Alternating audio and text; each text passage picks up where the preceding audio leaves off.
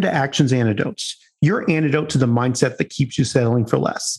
Today, we're going to talk about the intersection of culture, adventure, and close encounters with wildlife with Oso Adventure Meals founder, Felipe Vieira. Felipe, welcome to the program. Thank you for having me, Stephen. Uh, really excited to dive into this conversation.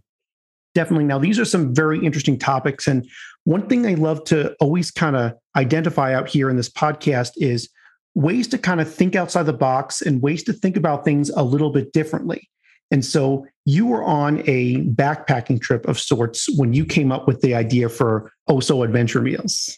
That's right. That's right. It was two years ago um, in right outside of Leadville, Colorado, and I had gotten into backpacking. So it wasn't my first time out in the backcountry, but it was the first time for one of my best friends. Um, he had never gone backpacking, but he mm-hmm. loved the outdoors. We decided to go backpacking, and we did Jasper Lake Trail. I think mm-hmm. I believe it's called. And so it was super fun. It was definitely a journey that set us up for an even longer journey of entrepreneurship and food and culture and all the things that you named. Yeah, for sure. And so, you know, most people go on backpacking trips, especially if it's your first time. It sounds like it wasn't your first time, but it was your friend's first time. And you're just mm. really focused on some of the basic necessities of life that we often take for granted like you have to pump the water to get you know yeah. fresh water you have to like set up the tent in every spot to get your shelter and make sure that you get in before the thunderstorms happen depending on what time of year it is yeah at the time though you were coming up with ideas for a whole new business it's funny though because it was few mishaps mm-hmm. yeah you know first off it was like later in the summer too so it was a little or in the fall. I mean, it was a little yeah. like it was a bit of a gamble getting out there. And we also started uh, on the trail late. We ended up going to Leadville and stopping for a beer at uh, oh wow. I forget the brewery, and we ended up stopping for a beer and stayed there a little too long. And so we got on the trail a little late. It was also a very steep trail. At some point, I remember grabbing my headlamp and then in my extra one, me uh, putting one on and handing the other one to my friend uh, because we were hiking in the middle of the night. Oh, wow. Yeah, trying to make it to the top. And it was his first time. So he was like a little anxious. He's like, oh, there's going to be a mountain lion right around the corner. Um, we, this is never ending. And so it was yeah. definitely, it was definitely a, an adventurous experience, but I feel like that's what life is about, right? we finally make it to the top. We pitch our tents and we're both exhausted and hungry. We sit down after pitching up our tents, boil some water, and I had some legacy Mountain House uh, backpacking food. It was, mm-hmm. uh, it was, I believe, it was beef stroganoff. It, it wasn't my first foray into like into backcountry meals. It was his though, and so he was like, "What what is this? This is so bland. Is this is this all you brought for us? and and this is all you have to to give us? Yeah. After this like exhausting 15 mile hike in the middle of the dark, and so just sitting there though, we just started talking about the importance of food for us growing up and our our, our abuelitas cooking and just like what food means for us as as uh as folks of color and and then also too like what being in the outdoors means for us as well as as to men of color from like low income backgrounds. And it got us having a really good conversation about again food culture and just like what does it what does it mean to reclaim to claim space in the outdoors you know? And so yeah for sure. And then so your community has not always been represented as much in the in the outdoor community What's the what's the background behind that? Is it mostly about the low income and that it's mostly accessible only to richer people, or is it mostly about the racial ethnic aspect of it? Yeah, that's that's a great question. It's a mix of a few things. For us, it's um it did start with representation. I think it it did start with are we visible in the outdoors? And it's funny in uh in the last few weeks we've been we've been doing a lot of like a lot of we just hired a consult a marketing consultant and we've been diving into like our pitch deck and materials and such. And she was like you know how hard it is to find stock pictures of kids of color in the outdoors? Oh wow. She was like it's non-existent and so like i think that just gives an example of like representation is an issue. It's also historically been you know a combination of like economic inequality legalized segregation and other forms of historical present day over covert racial uh, inequities that has perpetuated a, a, diversity gap in the outdoors you know from from economic policies employment discrimination unequal access to quality education it's just created this inaccessibility to the outdoors and green spaces for example, a lot of communities of color um, are far from access mm-hmm. to mountains. You know, redlining had a lot to do, that, do with that too. So it's a combination, right? It's a combination like policy, of access, of representation, of bar- of economic barriers to the outdoors. Although some people who are from, say, a quite wealthy background might see a backpacking trip or even a camping trip as a relatively inexpensive activity and it is compared to say golfing or equestrian events it still yeah. takes access to a vehicle to drive up yeah. to the mountains that vehicle has to be a four-wheel drive to get to a lot of the places you want to do and you have to have the time to say i'm not going to work today i'm going to spend you know as, as i did earlier this year three days up in the mountains just you know whatever building tents backpacking you're not earning any money then I think you hit it on the nail. Like cost of camping gear, interest, there's entrance fees, lack of vacation days, unpaid leave, and other factors make it difficult for families to participate in the outdoor recreation space, particularly BIPOC individuals who are more likely to face a lot of these economic barriers, you know? And so I think you you were spot on on that. Yeah. So you're at least in the place right now where you were able to go up to Leadville. And just for the reference yeah. for anyone listening that doesn't live in Colorado, Leadville is pretty much right in the dead center of the state. And it's also a pretty high up. It's a town at 10,200 feet in elevation. So it's a, it's yeah. pretty high up. There's a lot of stuff, but you were able to, to get there. What did you need to do to get to the point where you could comfortably take a couple days and go in the mountains with your friends without having to worry about that's a day's lost income or that's yeah, whatever? That's a great question. And by the way, for folks listening, Leadville is beautiful. And so I encourage folks to visit. But I would say for me, like, I think it's been a journey for sure. Mm-hmm. Um, I'm I I'm originally from Mexico and came to the states and documented and grew up in northern Colorado in Fort Morgan, uh, northeast plains of Colorado, pretty far away from mountains.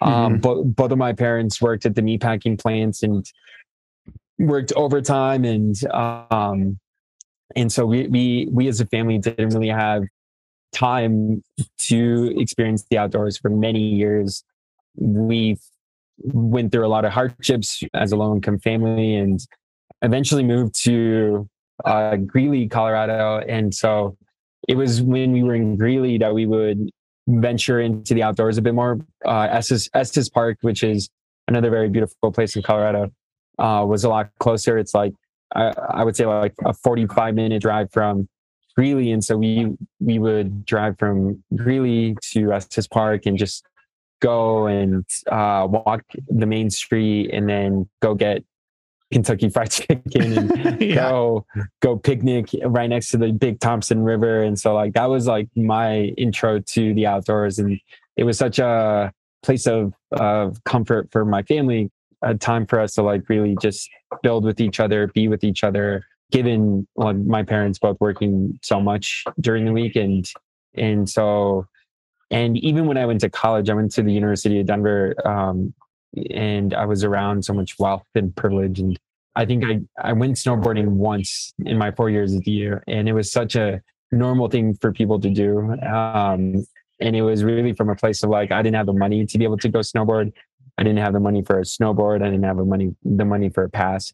I also didn't have a vehicle that I had. I was uh, driving a an old school Mustang that my mom had given me, which is which was terrible in the snow. And so I couldn't even imagine driving up I 70 in the middle of winter. And so I, I share that because it definitely has been a journey for me to be able to like have the opportunity to say, you know what, I'm going to go to Leadville this weekend and go on a backpacking trip, you know? And so I think through access to quality education, through mentors that I believed in me, through financial literacy, just like all those things have led for me to be able to be able to have that option to be able to say, you know what, I want to spend my weekend in the outdoors. And so not a lot of kids that share a similar background to me grow up having those uh having that option, if that makes yeah. sense. Yeah. No, that makes sense. It doesn't seem accessible to everybody and not everyone has. It seems like what you said is first of all, you had parents that worked really hard to get you to where you were you had some really good mentors and then you eventually discovered the outdoors. Uh, let, let's start with the, the mentors because we've covered this a little bit in past podcast episodes.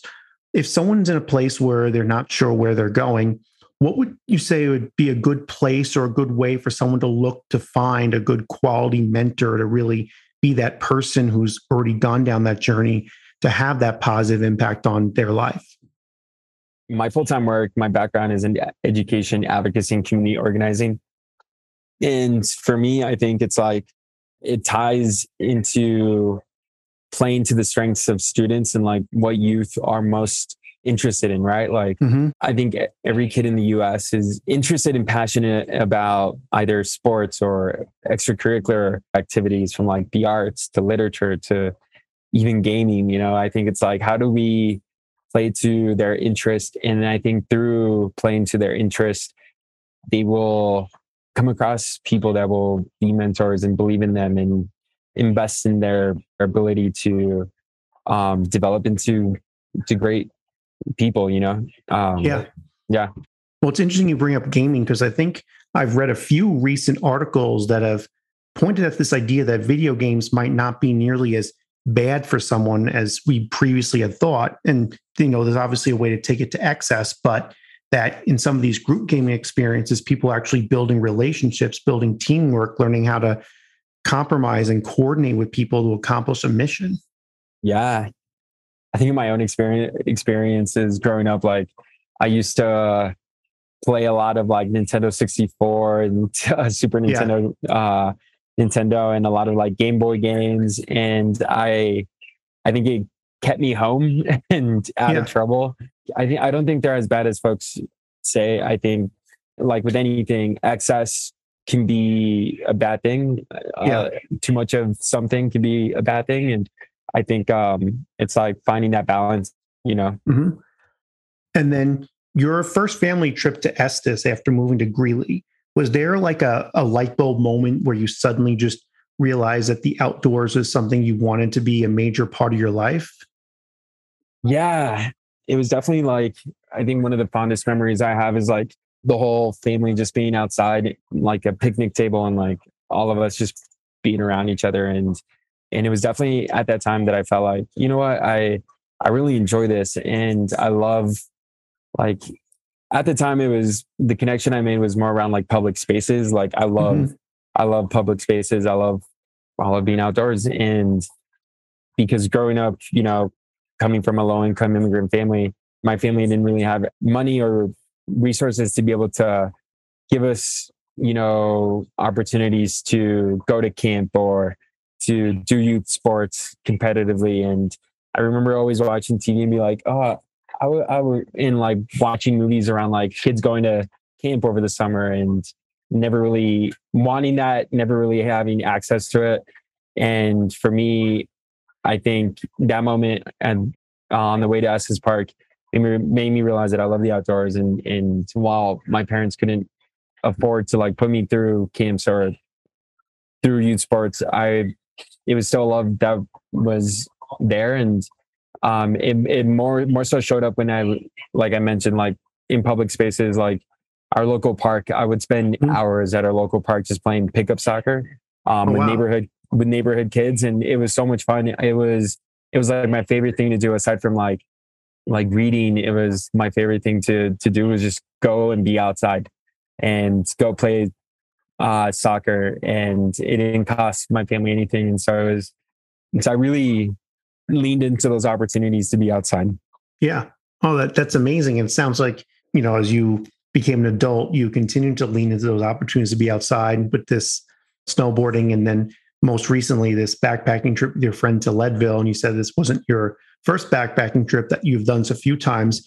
Um, was there a transition from you know the public park playing pickup soccer to like wanting to be all the way out there in these like really remote places that's a good question there was um i think like i mentioned earlier like it it was a journey to be able to afford to have access to the outdoors and i think it just came with like having a a reliable car and understanding yep. how things work and honestly having like good people around you to to take you the transition for me was like there was a moment in my life where I realized that I wasn't saying yes to adventure, that I wasn't like saying yes to new new experiences, and that was when for me like a light bulb uh, turned on inside inside me and made me realize that I was denying myself all these potentially fun and adventurous opportunities by by not saying yes to them. And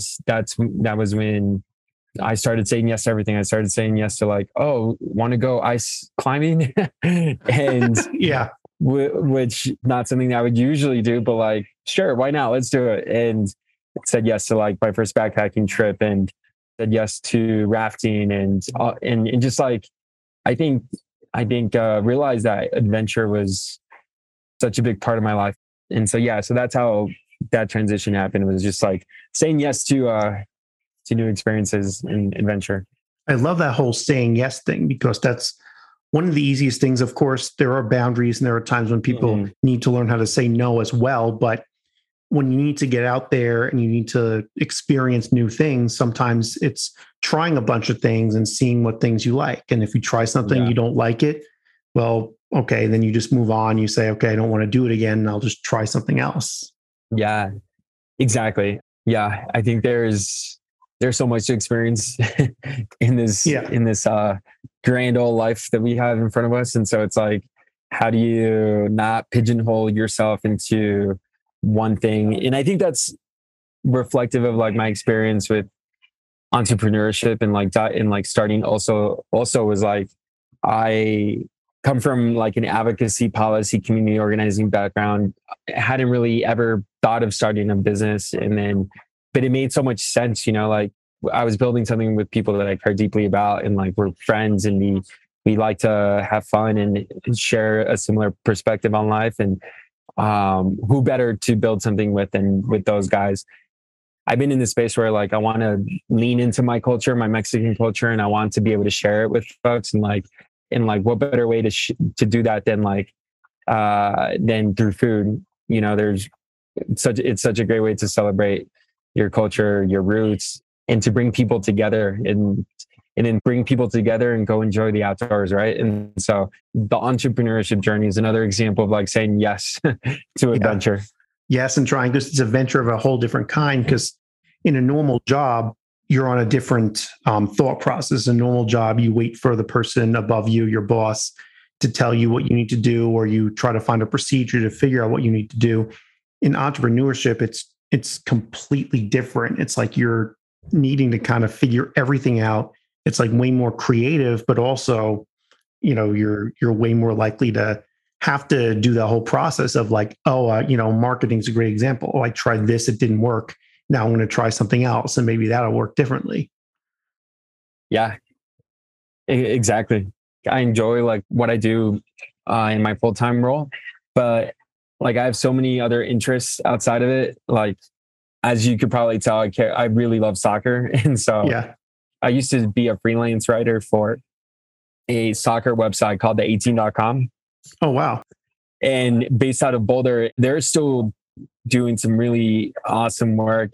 I wrote for them for a little over four years, and it was such a fun experience. That's an, an example of like I said yes to this because while it's outside of like my full time role, it's such a way to build my skills and uh, and also do it do it around something that I love, you know. And so I yeah. think that's always been like a theme of like, of my work or of like the things that I take on is like always tied to something that I love. well, I, love, I try, I try yeah. that.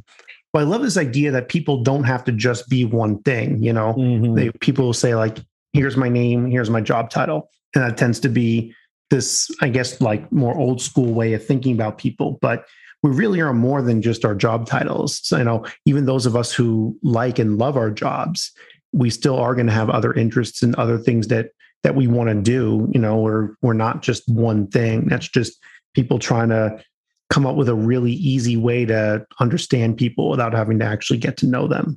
Exactly. I feel like people are multidimensional and it's like traditionally the way the, wor- the world has worked, like you're expected to be a square and fit into like a square space and like that's it. and so yeah, I think it's like we are more we are more complex than give ourselves credit for. And I think it's more we live in a more open world where people are just doing some really cool stuff. And speaking of doing some really cool stuff, so you were up there, you went 15 miles from Leadville, it was like the middle of the night, and you and her friend were eating this some kind of beef stroganoff and you decided this was just not working for you. This is just not what you wanted to be putting into your mouth, despite being so hungry from that whole uphill yeah. hike. We were so hungry um, and decided not to eat the rest of the meals that we had brought. And so we, my friend was like, what do I do with the food? And, and I told him like, go find a tree and uh, here, take this rope and then go toss the food bag over or toss yeah. toss a rock over a branch that's like X feet um, uh, stretched out from the tree. Yeah. And then hang the food. And he went and did that. Um, and then we both went to sleep. And then the very next morning, we find that the bag is gone.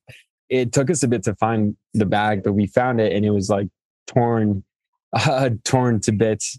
Oh wow! And yeah, and we were like, well, um, I guess that bear did not approve that food either, and so. But it's a really funny story because like right now, in our packaging it says also Oso approved or bear approved. I think it's a preview of like uh of like where our name came from and like and then the entire then the entire way back the fun part of backpacking is mostly talking about the food you're going to eat when you get home. And so, like, the entire way back, we were talking about how bland that beef stroganoff was, and also like all the great food that we were going to eat when we got home. And it led us to like talk about, continue the conversation around like Mexican food and Latin food, and like what would it look like to bring Latin food into the backcountry. And from there, two years later, we have Oso adventure meals. And so, um, it's been a fun journey. Sounds like an amazing journey Oso adventure meals named yeah. after the very animal that also rejected the same bland food that you rejected it sounds like which is just exactly.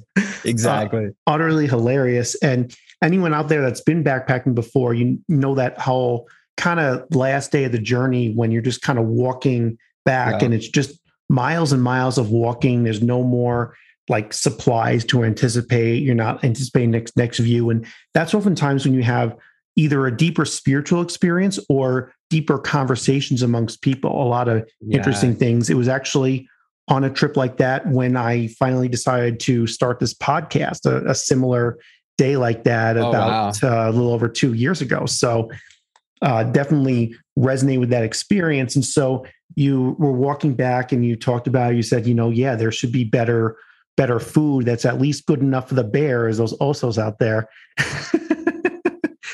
So what did you do next with that idea? Like how did you how did you envision it? Did it take a little while to figure out how you wanted to package it, how you wanted to put it together and what yeah. the heck you were doing as first time entrepreneurs? Yeah, it's I think the next step was like sharing our idea with our with my brother Marcos and then with my friend Connor. And so like and from there just like the seed grew um, we went from it just being an idea that Dom and I had on a backpacking trip to sitting down and talking through like what could what could this actually look like, and then diving into some of like uh, my my brother and I's roots uh, from Michoacan and like like my abuelita's recipes and and just like like this this would actually be super cool to like build and like share with folks. And we landed on like huevos rancheros and veggie enchilada bowl and a carnitas enchilada bowl and uh, a pozole. And from there, also like lean into like why why why do we want to do this? Like what are our values and like what what is what is what's the problem that we're trying to solve? And so we're trying to solve for to bring tasty, delicious uh, Latin food to the backcountry and through that, you know, diversify the outdoors uh, through food from there, launched a Kickstarter um, and raised over $20,000 on Kickstarter with over 270 folks supporting us and went into production in the summer of 2021 and then started selling on our website and doing accelerator programs. We won uh, third place in Denver Startup Week um, 2021 Denver Startup Week uh, BIPOC pitch competition and then have also been featured in some like media outlets and like it's been a really fun journey. Um it's been also like some peaks and valleys too from like being out of stock yeah. and not being able to fulfill some orders and every and then, experience will have that for sure. Yeah and just like figuring out our distribution process and figuring out how figure, figuring out like how to best work with friends and family um and hold each other accountable and like and then also balance like having a full-time job and so like it's been it's been a journey but it's been a fun one. so i'm curious about that balance between having a full-time job because i think our traditional i'm putting this in quotes traditional whatever you want to call it because if you really want to go traditional it's agrarian but our standard 20th century work culture oftentimes would frown upon the idea of like working a full-time job but also starting a business. But nowadays, it seems like for a lot of people, that's the only real path for someone to find fulfillment because you have to keep the lights on, you know, so yeah. you have to have a full time job. And sometimes that full time job will be enough, but sometimes sometimes it won't be. The price of housing has become insane for a yeah. lot of people. And sometimes other things are going to find your fulfillment. So, how do you find that balance? And um, are people on all ends, you know, treating you with any kind of suspicion. You know, the whole idea, like from um, Shark Tank, when people are like, I don't like the idea that you're also doing this, that you have another. Oh, initiative. yeah. Yeah, that's a great question. I think I think what I have found is that because I'm doing work in spaces where that I care that I'm like super passionate about, like I'm super passionate about education, equity, and organizing and advocacy. And like I'm also grateful to have been in organizations that care less about maintaining and uplifting uh traditional systems of like employment you know of like i'm grateful to have been in spaces where where my employers just cared deeply about like is the work getting done? Yeah. And is the quality of the work good? Great. And so like that's what they care about. It's less about like are you um are you at the are office? You, yeah so, are you present? Like like i've said this to so many people before like it's you know what work is getting done and what impact you're having at your job is way more important than whether or not your ass is in a chair for eight hours exactly. a day in a certain spot and exactly. i think people are starting to realize it even though there is some resistance in some corners definitely i think i think it also depends on like the organizations you know like i think um i had a friend who was he was at a city agency here in colorado and they were like oh like you know where we have a hybrid model like come to the office he was hired he was hired and this is what he was told during the hiring process was like oh we have a hybrid process come to the office twice a, a week. He got hired and then it was like oh no like uh, we want you at the office every single day. Um, and then and his point was like like i understand that like i'm not like i'm not like happy to come but but why we're we're living in a new world. Like I just want more intentionality with like if you're gonna ask me to come to the office for you to just walk by and like wave. yeah. Mm-hmm. Like that doesn't make sense to me. Like, are we gonna be meet? Are we gonna have team meetings? Are we gonna be connecting with partners? Yeah, it was such a good point. It's like we're in a different like professional world where um where it's like make it sense for folks that are working those kind of roles to be I don't know. I yeah. don't know if that makes sense, but well, no, I think it makes sense because you know we're kind of in this process of a major debate over work culture, and I'm sure there's a lot of people who saw the pandemic disrupt it. And really, all they want is to just go back to what they knew, what they were comfortable with, sometimes for decades or more before the pandemic hit. And I think what a lot of people are asking, it's not really about a specific solution. It's about explaining why the intentionality of saying, like, if we're going to have this policy, what's the what's the reason for it? What are we exactly. trying to accomplish? And then asking, is there another way to accomplish that thing? Because one of the things I've observed with some of the more remote work that we see is that people can do things like cook better meals at home than the yeah. ones you're going to get either whether it be less calories or whether you want to like you know set yeah. aside an hour to actually cook what you have at your you know or go for a bike ride or do some of these other things that can lead to a, a healthier and a happier life and have the energy to pursue some things because I think people are sometimes scared that if you if you're doing two things or three things or five things or whatever, that you're gonna either burn out or you're not gonna like be committed to something. But what it sounds like you're also saying is that if you're doing things that drive you, that bring you, you know, bring you joy. I've um I've observed myself in my own life and in others that someone can be working 30 hours a week and be burnt out because it's draining work. And someone exactly. can be 60 hours a week, but be totally fulfilled and totally energetic because everything they do is a good reflection of who they are, what they care about, and the kinds of tasks that that really come naturally to them. Exactly. And I think that's I think that's it, Stephen. I think that's what um I think that's what life is about, right? It's like leaning into the that purpose that that is true for you. The last two things I'll add is like, you know, being an immigrant and like coming from an immigrant background, like someone yeah. that's always inspired me is my mom, and like she's always been a hustler from like, yeah, uh, she's she uh, she used to work at the meatpacking plant in Fort Morgan, but then she would also uh she would also run her own like catering. She would like uh make meals for workers um, that were adjacent to the meatpacking plant that worked mm-hmm. at a carpentry, and she would always roll over and like have like hot lunches for folks that she would sell. And so like she, I think that's where it also comes from is like her being inspiring and um and then the last thing I was gonna say is like I think it's I can't remember the last name, but um this is great.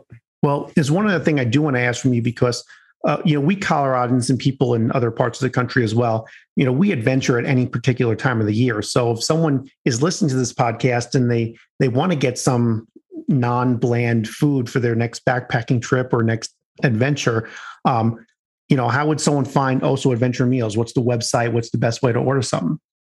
Yeah, great question. Um, and and Stephen, this has been a wonderful time. I really appreciate you again for giving me the chance to share more about myself, and also but for folks that are ready to hit the trails and go go camping, backpacking. You can snatch some of our meals from our website, going to osomeals.com. You're also more than welcome to uh, follow us on our in, uh, Instagram account, um, Oso Adventure Meals. We also lean into the storytelling um, into the storytelling of adventure. And so, like, you know, we would love for you all to share some of your adventures as well by sending them to our our Instagram account. Um, but yeah, uh, grab some meals at osomeals.com. I'll, I'll have to do that again myself. And just in case anyone out here is uh, really, really bad at Spanish, oso is simply spelled O S O. Sorry. no, I mean, I just I had to I had to actually just thought about that at the very end. Um, oh, sometimes I take for granted knowing some things that a lot of people don't. In case someone just doesn't really know, also the Spanish. No, you're right. In case it's not obvious from the context of the conversation. and so it's osomeals.com. Yep. Uh, Felipe, yep. thank you so much for joining on the podcast, for telling this great story, story about having a great mother, great example, leaning into some great adventures and being open and having some great conversations with people and saying yes to things. A lot of the lessons that yeah.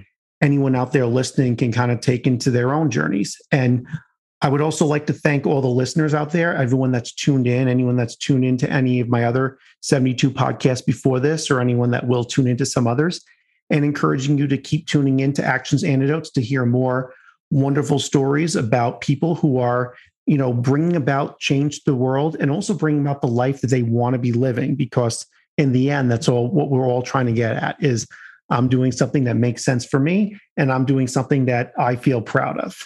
Exactly. Exactly, Stephen. No, thank you again so much. And thank you to the listeners. And uh, yeah, appreciate you all. All right. Have a wonderful day, everybody.